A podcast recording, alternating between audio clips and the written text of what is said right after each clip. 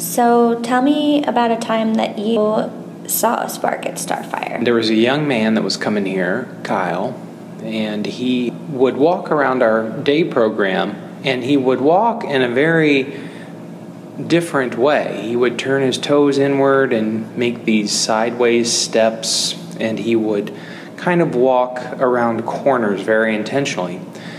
And I remember at the time we had a few staff who thought that this was a really big problem, that he was acting strangely or it wasn't appropriate. One staff, a guy named Jon, had noticed that this young man had a kind of an interest in martial arts and ninja kind of stories. And Jon actually noticed that what Kyle was doing was not strange or weird, it was actually a form of martial arts. So the first spark was the noticing of that staff saying, huh, I wonder if this isn't just weird or this isn't just strange or this isn't just a behavior problem. What if this is an intentional clue into who this person really is? Maybe this is one form of communication of of who they think they are and who they were born to be. As a result, another staff started to invite in a local martial arts master to teach for the reason of cultivating this interest. So Kyle gets an opportunity now because of these two staff to be in the presence of somebody who could be a mentor or a sensei, if you will, to his unfolding or emerging identity around the martial arts.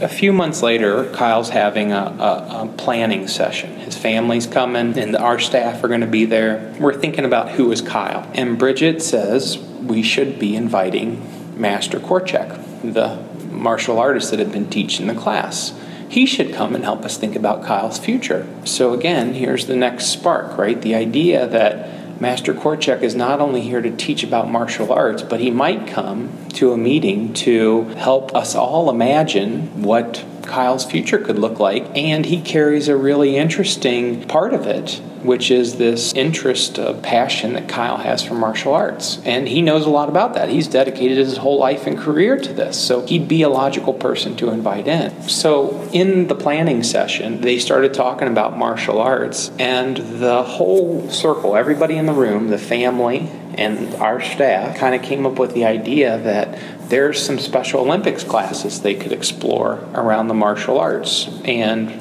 that's a legitimate thing for people to think of. However, Master Korchak said, I think he could do my class. I do it every Monday, and he could come. He's already good enough to be a part of that. It's a self directed journey for everyone in the class, and Kyle's got enough of an interest and enough of uh, capabilities to participate. So, right there, you see another spark. Validation of Kyle's passion by an expert in his field, and an invitation out of the disability world or the special world and into the regular world, the regular martial arts class. And that really helped that family, I imagine, that everything they believed or knew about him, which is that he deserved a full life in the community, was actually true. That there was somebody out there that believed what they believed. So again, you see this fanning of the flame. So this was 2012 when all this happens, and Kyle starts taking these classes, and we just received an email about a month ago that Kyle has his black belt in Gundo. And that's actually a story that we're going to share uh, next on this series. It took a lot of people to hold the flame of his passion. Kyle himself, of course, insisting on a life that relates to martial arts. It was our staff, the paid people in Kyle's life, people in the martial arts community, as well as his family. So it was everybody kind of acting with intention and helping this thing to move forward. So that's one path is what happens when a bunch of people keep contributing in little ways over time. Also important to note is how very fragile each point along that journey is is that it could have been smothered by the doubt of a staff, the certainty of a staff, the doubt of the family, the fear of a community member, lack of ambiguity from Kyle about where does this even go, why invest in this. So there's so many places along the story